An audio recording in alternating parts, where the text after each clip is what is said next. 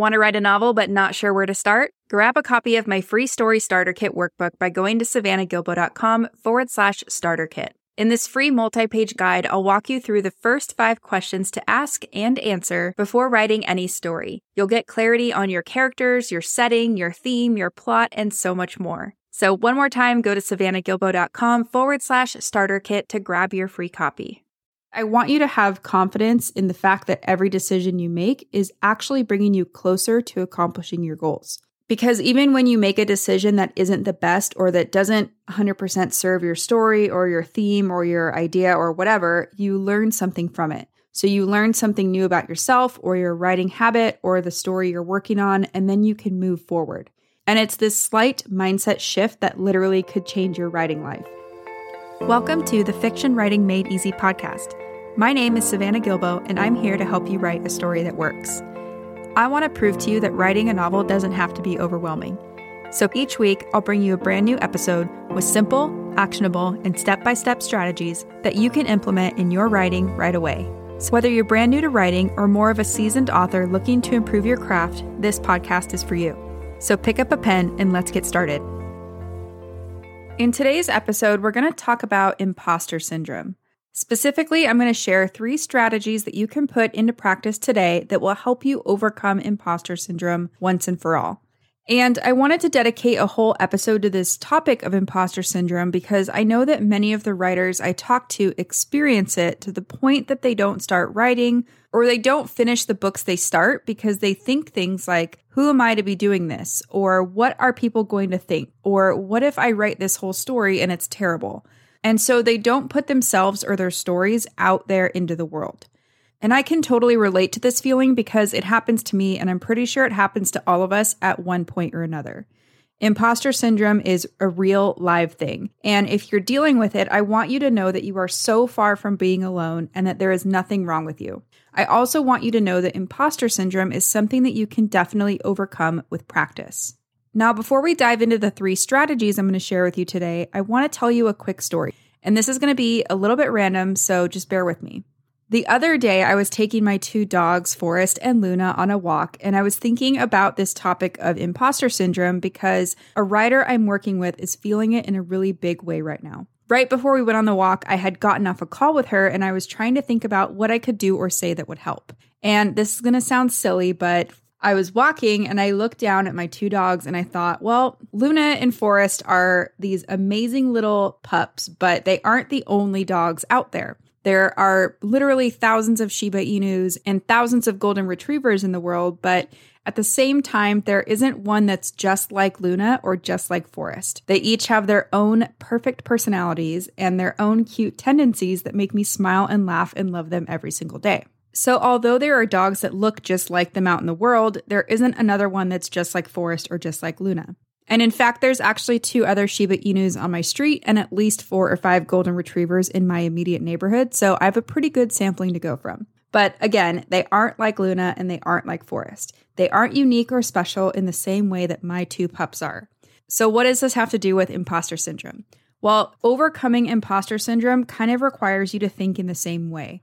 So, sure, there are other people out there who are writing books just like you are, maybe even in the exact same genre or on the exact same topic. I mean, I get it. I'm a writer too, so I have these fears and I have these worries, right? But that doesn't mean that they have the exact same uniqueness or that special je ne sais quoi that you do.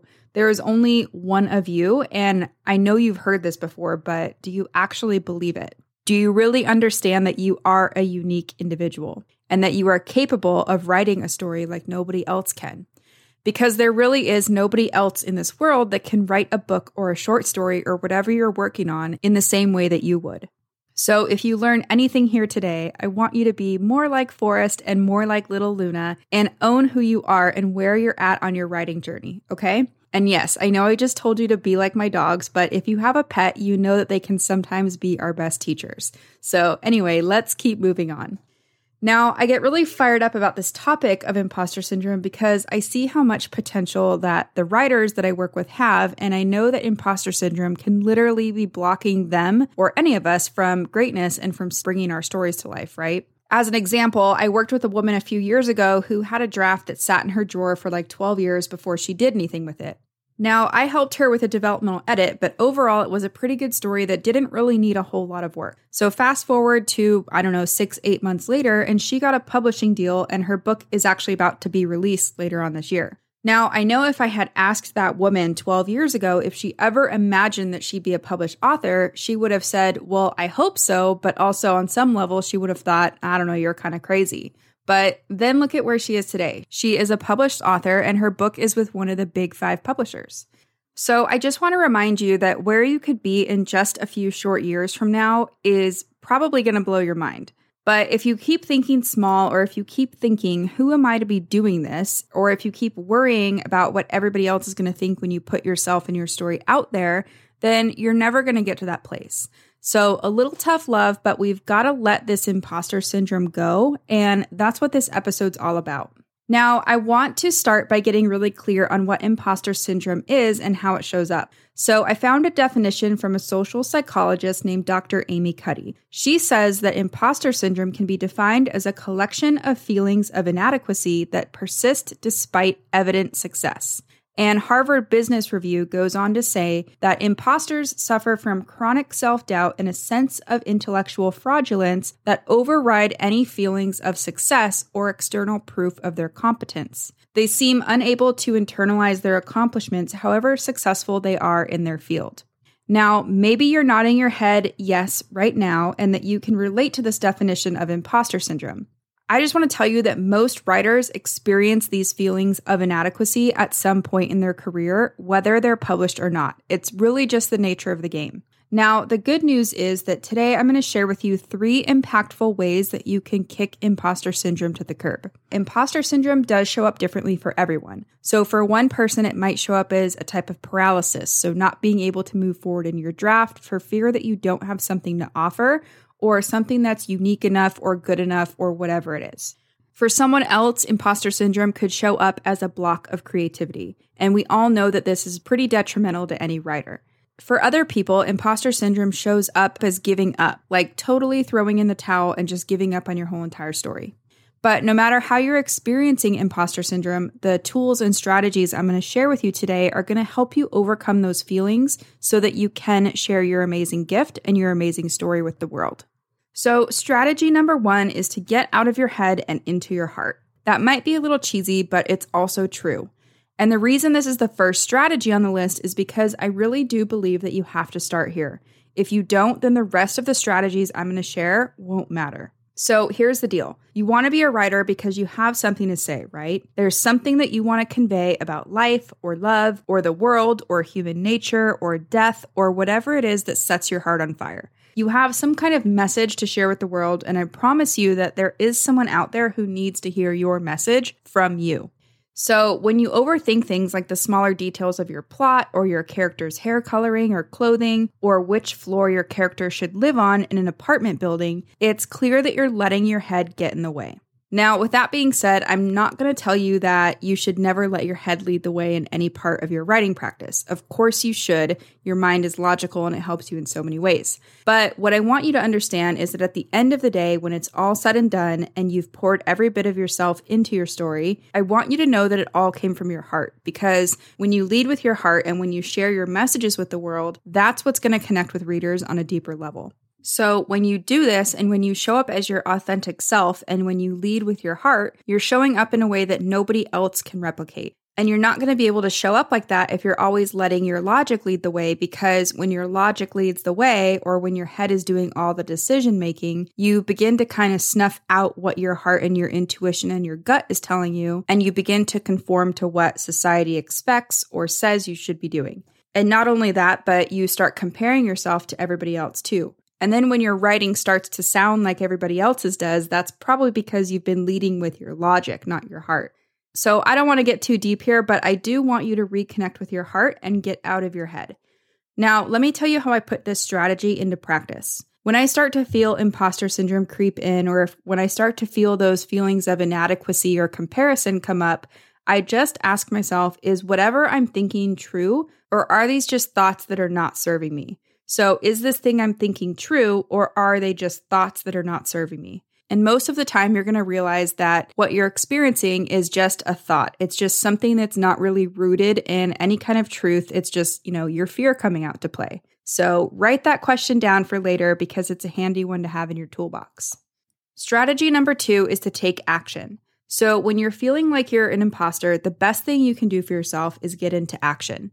And the strategy of taking action directly connects with our number one strategy, which is to get out of your head and get into your heart. Because by taking intentional action, you move out of your head, which is kind of sitting with these unpleasant thoughts and false beliefs that just aren't really serving you. And then you move into your heart, which is taking action that aligns with your gifts and your message, and then sharing those things with readers so that you can make an impact. So, really, the main thing I want you to do is take one action, however big or small, that gets you one step closer to accomplishing your goals.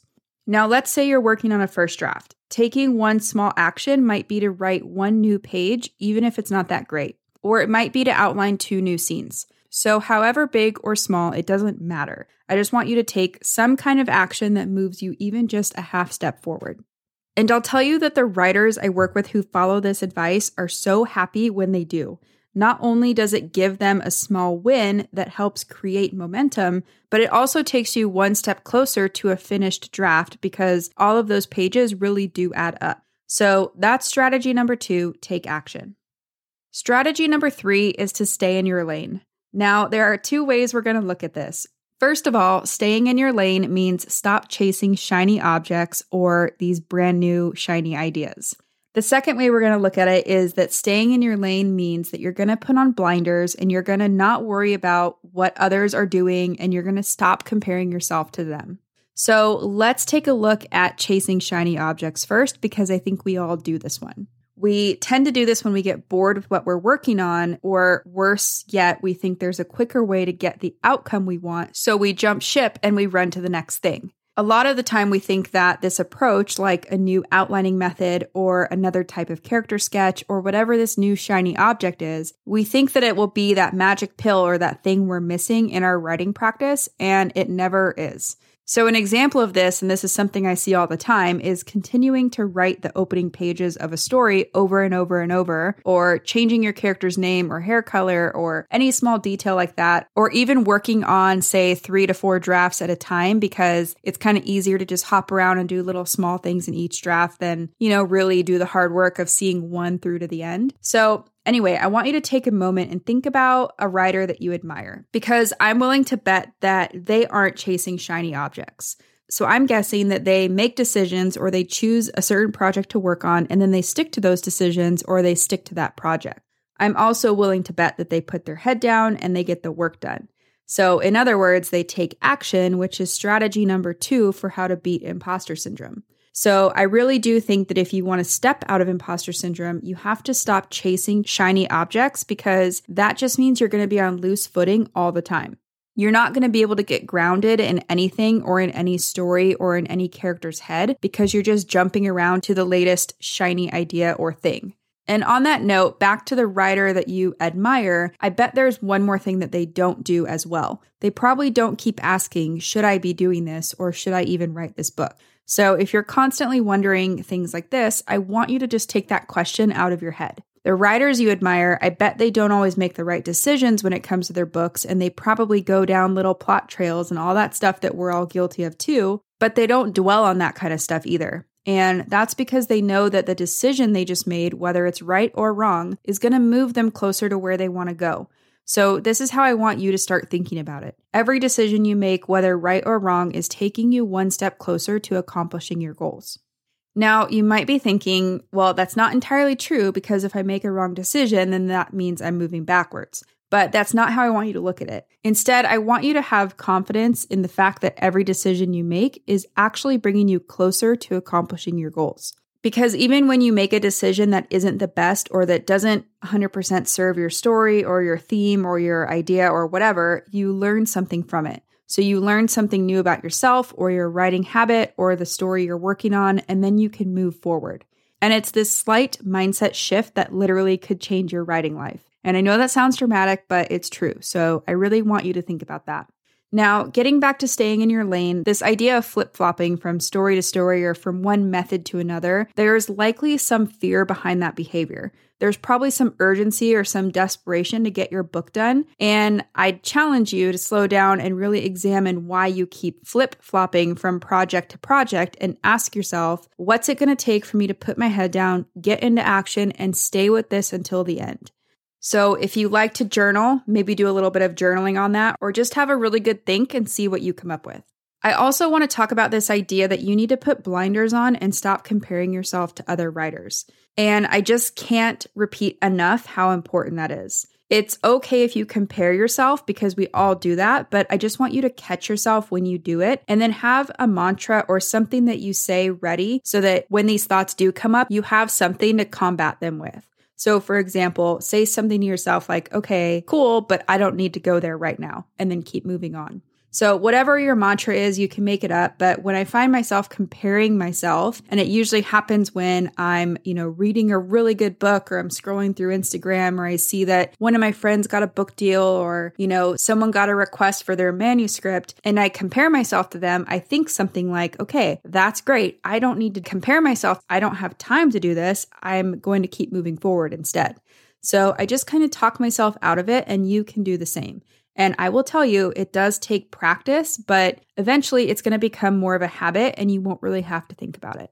You've got to let that imposter syndrome go. Just move forward. And when it shows up, now you know how to smack it back down. Say, no, thank you. I don't need you to do this today. I'm going to keep moving forward. So just try it out and see what happens. I don't want you to think it's going to go away completely, but it is very manageable if you've got the right tools in your toolbox, which hopefully you do now. And speaking of, let's recap those strategies before I let you go. So, strategy number one is to get out of your head and get into your heart. So, reconnect with why you're doing this and just kind of that message you have to share with the world so that you stop overthinking everything. Strategy number two is to take action. And I cannot stress this one enough. It's the most important one. So take any kind of action, whether it's, you know, one page, it could even be something like 50 words or outlining one scene, whatever it is, just take one step forward, no matter how big or small. Strategy number three is to stay in your lane. So stop chasing those shiny objects, whether they be a new story idea, a new outlining method, a new character development worksheet, whatever it is, just stay in your lane and put those blinders on. And that's it for today's episode. I hope you guys liked it. I know it's a little different than normal, but I have had so many writers come to me with these feelings of inadequacy and imposter syndrome lately that I just felt compelled to tackle it. So, my hope for you is that this year is the year that you'll overcome your imposter syndrome and finish your book. I really, really, really want that for you. So, thank you so much for tuning in, and here's to kicking imposter syndrome to the curb. So that's it for today's show. As always, I want to thank you so much for tuning in and showing your support. If you want to check out any of the links I mentioned in this episode, you can find them over at savannahgilbo.com forward slash podcast. And if you haven't done so already, make sure you subscribe to the show because there's going to be another brand new episode coming out next week. If you're an Apple user, I'd really appreciate it if you took a few seconds to leave a quick rating and review. Your ratings and reviews tell iTunes that this is a podcast that's worth listening to. And in turn, that helps this show get in front of more fiction writers just like you. So that's it for today's show. I'll be back next week with a brand new episode. Until then, happy writing.